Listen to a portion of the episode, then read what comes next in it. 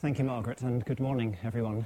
Um, let's just pray over this passage, over Scripture, before we consider it together. God spoke through the last prophet of the Old Testament, Malachi, saying, See, I will send my messenger who will prepare the way before me.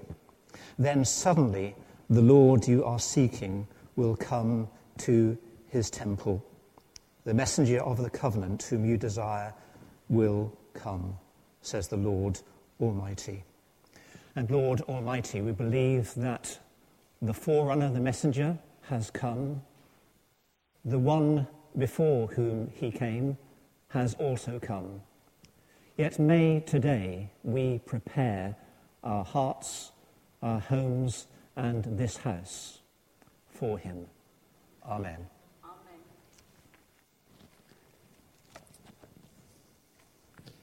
Well, it's a very um, joyful time, of course, in the Warren household, isn't it? Just at the moment, with the birth on Thursday morning, uh, baby Jonathan. What a fantastic name to give him! What, uh, what an honour! Don't encourage me for him. Um, and uh, yes, joy uh, in their hearts and in our hearts. And we're here this morning to share in the celebration of another but much older birth, uh, not a couple of days ago, but a couple of thousand years ago, but still relevant and important and exciting for us today. Zechariah must have thought all his Christmases had come all at once, considering the gifts that he received on the birth of his son, because he received well, at least four gifts I can think of. Firstly, the gift of that son so longed for by Zechariah and his wife Elizabeth, both well on in years, as the Bible politely puts it, beyond the, the age of childbearing, and yet God has given them a longed for son. Another gift that Zechariah has received is the gift of his voice back. Zechariah has been silent for uh, at least nine months. Remember that the angel had appeared to him and promised him that his wife would conceive and would bear a child, and Zechariah doubted that message. Uh, Andrew's looking worried. Wants me to move this where?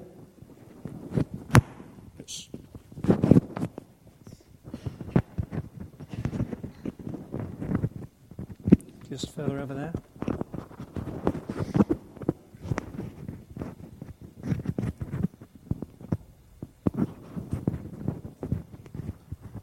We'll try that. Happier? More comfortable for you? It was fine for me. I could hear every word.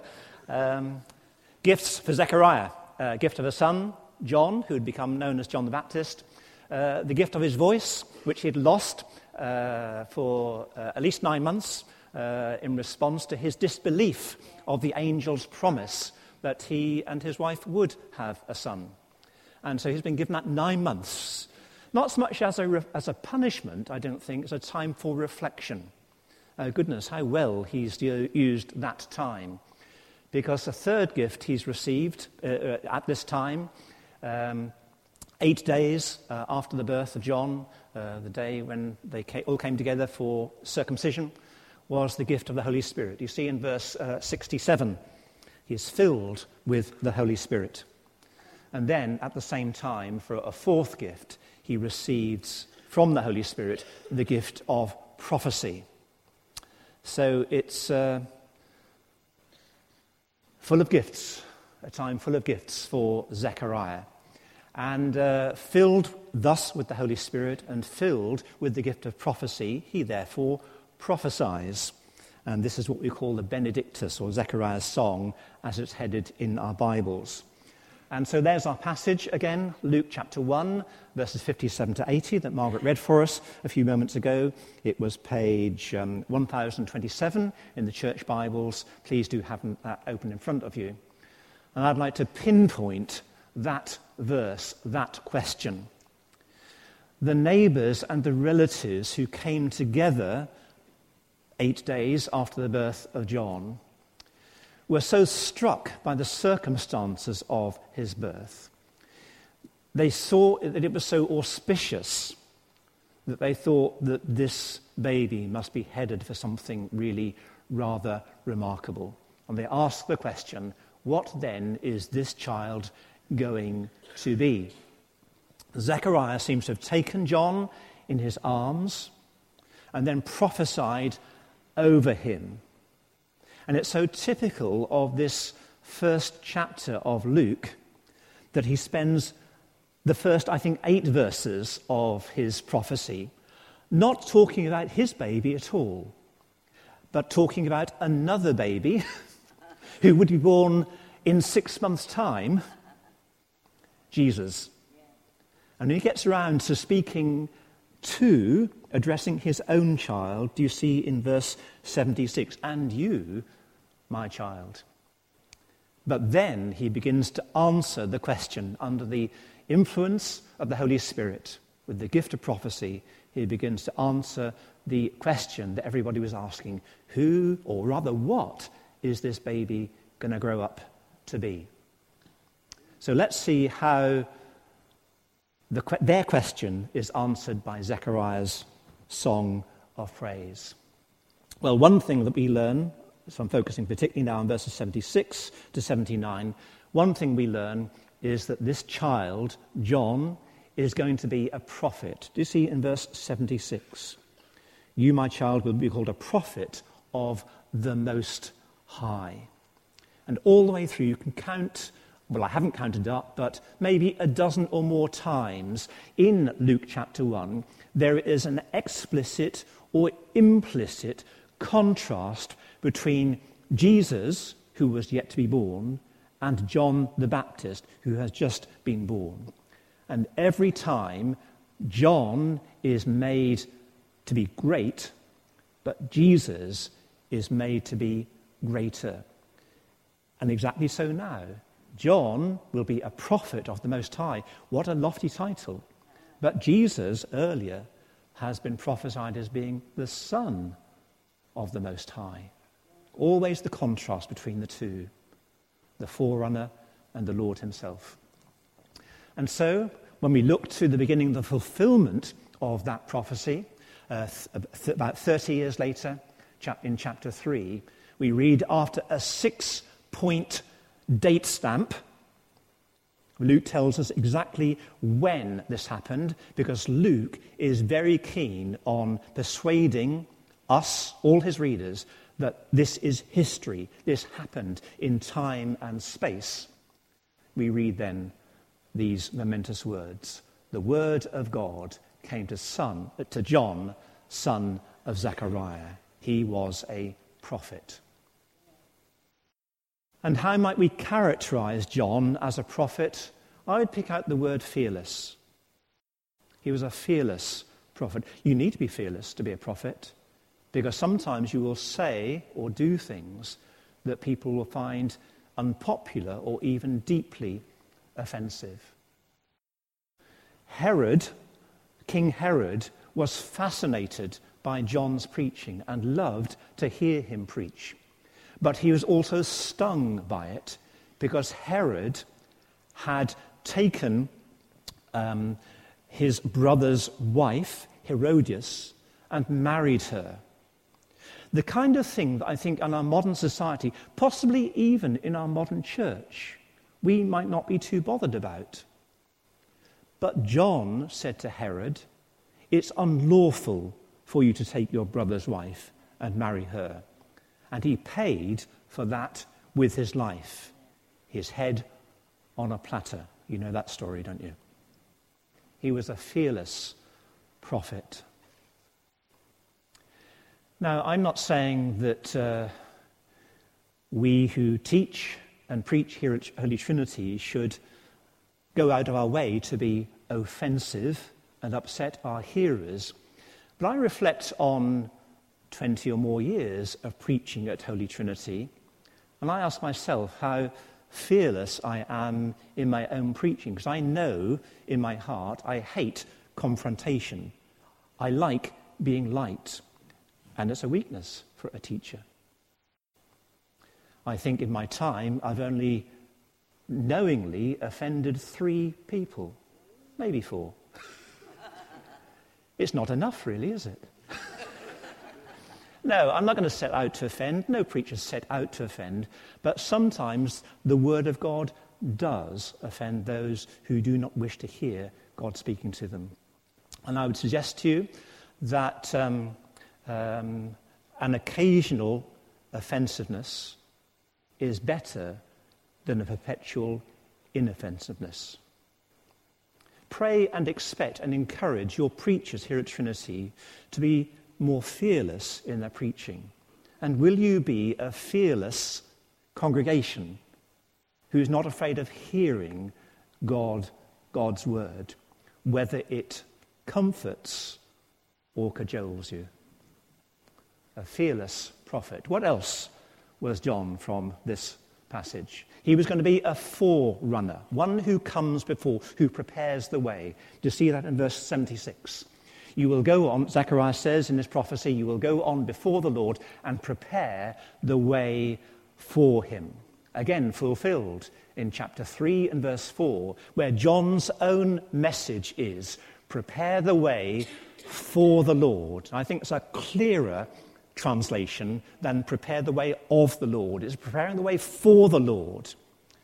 And we might consider again this Advent season, this Christmas season, how we might prepare our own hearts and this church and invite others to prepare the way for the Lord to come and visit and speak and be with them. Again, not just a forerunner, but a humble forerunner. If you're a fearless, a strong, fearless, outspoken man like John the Baptist, you might imagine it was difficult to be humble and easy to be arrogant and proud. But John was humble. He knew his place. Chapter 3 and verse 16, he said of Jesus, the thongs of his sandals I am not worthy to untie. And again in John chapter 3, he was quite clear I am not the Christ, but I'm sent ahead of him. He must become greater, I must become less. And whatever your Christian ministry, your Christian gifts, and whatever mine, shouldn't we be seeking to work uh, and minister in that spirit too? Of drawing attention away from ourselves and pointing constantly uh, to Christ. You can help your preachers. We love feedback, by the way.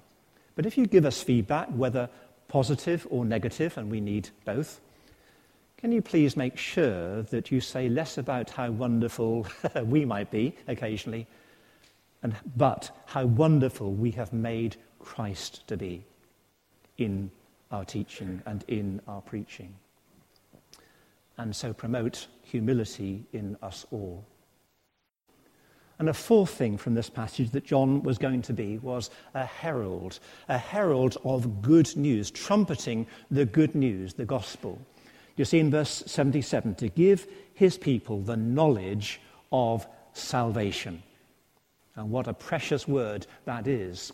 And not just a word, but at least three pictures conjured up in these verses of this salvation, a salvation that involves debts cancelled. That's implied in verse 77, which talks about remission of sins, the cancelling of debts. Your debts, your sins, your transgressions, and mine can, uh, paid in full by somebody, by the only one who could afford to pay that debt. There's the picture in verse 78 of darkness banished, the light of life. Jesus saying, I am the light of the world. Zechariah foresees this as one which uh, John would preach and Jesus would embody. Darkness banished, darkness turned to light, night turned to day. And then in verse 79, uh, uh, another beautiful picture that of footsteps guided. Guide our feet into the path of peace. The empowerment to live lives that enjoy and exude the peace of God. And not just a herald, but a faithful herald. John's knowledge was limited. Jesus said a very remarkable thing about John. He said that he was the greatest among all the sons of men, and yet even John was not as great as the least in the kingdom of God. Why so? John was the greatest of all who'd come before because he, all the others, Isaiah and Micah and Malachi and all the others, had pointed into the far distance of Christ. John was great because he could say, There he is. He's standing right in front of you. The least in the kingdom of God is greater still because we know Christ in his fullness. We know what John didn't know the death, the resurrection, the ascension, and the glory of the risen and living Christ. John, but John was faithful to all that he did know. And so in Luke chapter 3, he's, uh, I'm interested in these words um, when uh, he's, uh, amongst other things, he's, he says to his fellow Jews, You brood of vipers, who warned you to flee from the coming wrath? And then he speaks of Jesus, he will burn up the chaff with unquenchable fire. You know, this slightly amuses me when at the end of all this, and it isn't all hard hitting like that, there's some easy things in there as well, but it includes very hard hitting words like that. the end of this, we are told, and with many other words, John exhorted people and preached the good news to them. Not all of that sounded very much like good news, did it? But he was faithful, and he knew that faithful warnings are as much part of the good news as warm words of comfort and reassurance. Will we be faithful? Will we require and expect and encourage and pray for our teachers and preachers to be faithful to the whole of the gospel, the whole of the Word of God? Which means then being open to the goodness and the severity of God, the loftiness and also the fallenness of human nature, the Word of God and the Spirit of God, the gifts and the graces of that Holy Spirit, the costs and the privileges of Christian discipleship, Christ our substitute and Christ our example. Salvation experienced now, but also not yet. Our destiny, the new heavens and the new earth. Well, there's an agenda there to last us in our teaching ministry for uh, a long time to come.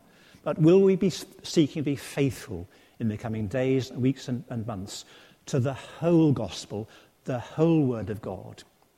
So we can testify, as Paul did to the Ephesian elders, I didn't shrink from declaring to you the whole counsel of God.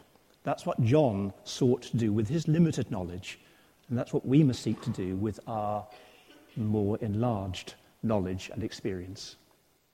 So, this Christmas.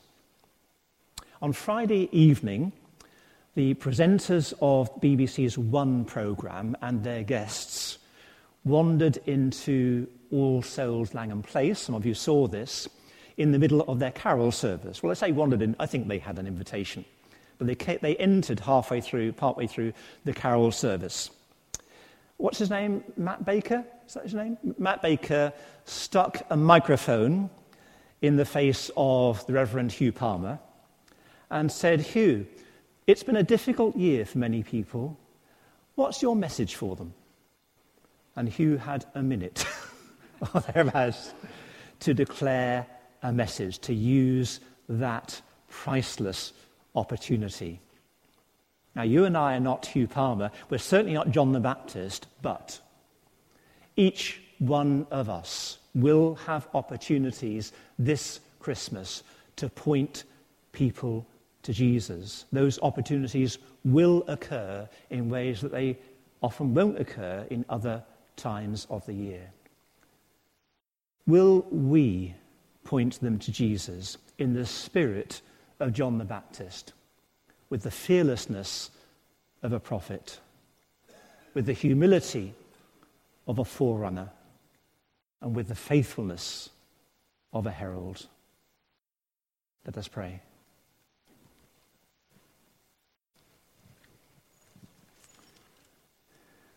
Our Heavenly Father, we have such good news in this place, in our hearts.